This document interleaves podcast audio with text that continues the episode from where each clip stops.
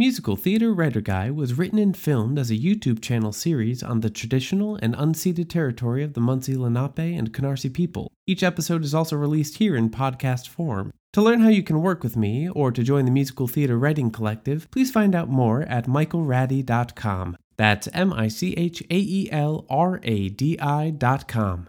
Enjoy the show. Here are 20 big ol' writing tips for all you out there writing your very first musical delivered to you in less than. Here we go. Number one, find a story that captivates you. When you're in the thick of the process and things are getting tough and you want to give up because that's just easier, it's going to be your passion and your drive that pull you through, get you over that hump, and back on track. Number two, get the rights before you write your show. If you're adapting a story that has a rights holder of any variety, an author, an estate, a movie studio, make sure that you have your rights secured before you write the entire thing. You may want to create a pitch package that has a treatment and a few songs written, but before you do the big deep dive, get those rights secured. Otherwise, you're just wasting your time. Number three, choose a story in the public domain. On the other side of this conversation, if you instead choose a story that is in the public domain, similar to creating an original story, then you don't have to worry about securing rights to it. Number four, talk about your ideas. Many writers get very nervous about talking about their musical ideas because either they don't want someone to steal from them or they don't want to come off sounding ridiculous before they've even gotten started. However, one of the best ways to get your brain churning in the background about this story even before you touch it and write it is to talk to other people about it. Even if you're not getting reactions and feedback from them, this begins to let your brain process the idea as though you're already writing the musical, which gives you a boost of confidence. Number five, outline. There are a bajillion ways to do an outline, and whatever way works best for you is great. So let me tell you, you will save yourself tons of time and a heartache in the writing process if you do an outline first. Number six, Know your world. Before you dive too deep into the writing process, take the time to know the world of your show. Where are we? When are we? With whom are we? What is their language like? And how does this world differ from the world that we currently live in? Number seven, know your musical world. Similarly, you need to know what the musical world sounds like. What kind of tonalities are we using? What kind of song structures and musical genres? Are there motifs and tonal relationships that we're going to utilize and bring back throughout the show? Number eight, Flesh out your characters.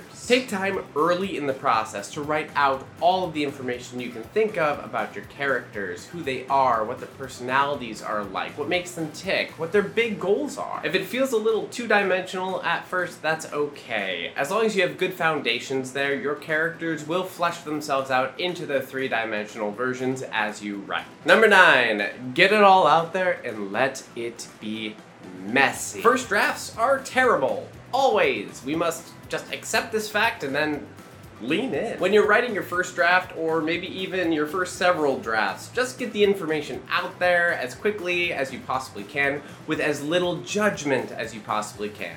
You will come back around and you'll clean it all up later. Number 10, set a consistent writing schedule. Even if it's as little as half an hour once per week, having that little bit of consistency, that time set aside where it is dedicated directly to your writing is going to get your brain trained on this idea that this task is important. And then it will be easier to expand that schedule outward. P.S. If you're getting value out of today's video, would you go ahead and give it a little like so that it can spread to more people like you? Thanks. Number 11, set a deadline. You want the thing written?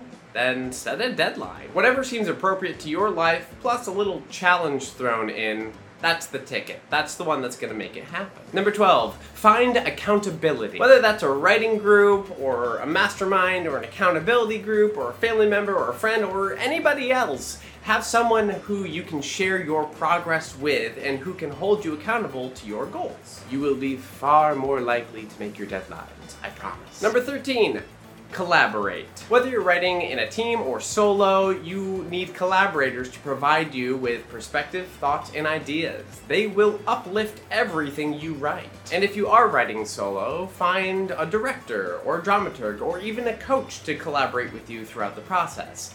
This one is critical. Number 14, give yourself some grace. You will fail at certain tasks, and that is both normal and totally okay. Give yourself the grace to know that just because you missed a deadline or you didn't feel like writing today, you are still totally worthy of everything. Your value is not tied to your productivity. Number 15, do readings even before you think you're ready. Writers like to wait until they feel good about their writing to do a reading, but that actually denies you part of the process that's critical and may actually slow you down. Even when it feels kinda icky, get a reading on the schedule with some trusted folks so you can learn a ton about your show by hearing it read aloud. 16, find good feedback. Few things are as useful to a writer as good feedback, and likewise, few things are as detrimental to a writer as bad feedback. Find a feedback system that works well for you, and then use that system whenever you possibly can throughout your writing and developmental process. Number 17, don't compare yourself. The only person in writing I want you to compare yourself to is yesterday's you and yesterday's writing. If you set yourself up to compare yourself to other people's stories and journeys, or even to the dreams that you have about your own story and journey, then you're just setting yourself up to get trapped. Be kind to yourself and focus only on your progress. 18 breathe. I find that writers forget to do this, especially when they are in flow states, but do me a favor and breathe. None of this is important enough to sacrifice your health. 19. Take breaks. When in a writing session, allow yourself a break to stretch, grab a snack, take a walk, etc. every 25 to 50 minutes. Your body and your energy will thank you. And on the macro level, if you need to take a week off from thinking about your show for mental health purposes, do it. That's great. Strongly encouraged. It'll be there when you get back. And number 20, know your North Star. There are six crucial question sets that you need to have answered before you begin your writing process that you're then going to return to throughout your writing and developmental process as the show continues on its journey. I call these question sets your North Star because they really will end up guiding you along the way. They hit upon things like the message of the show, the takeaways for the audience, why you're writing it, who you're writing it for. These are all extremely important things to know. And if you want to know more about the North Star questions, then you can watch this video next. Otherwise, Thank you all for being here with me today, and I'll see you again soon. Cheers!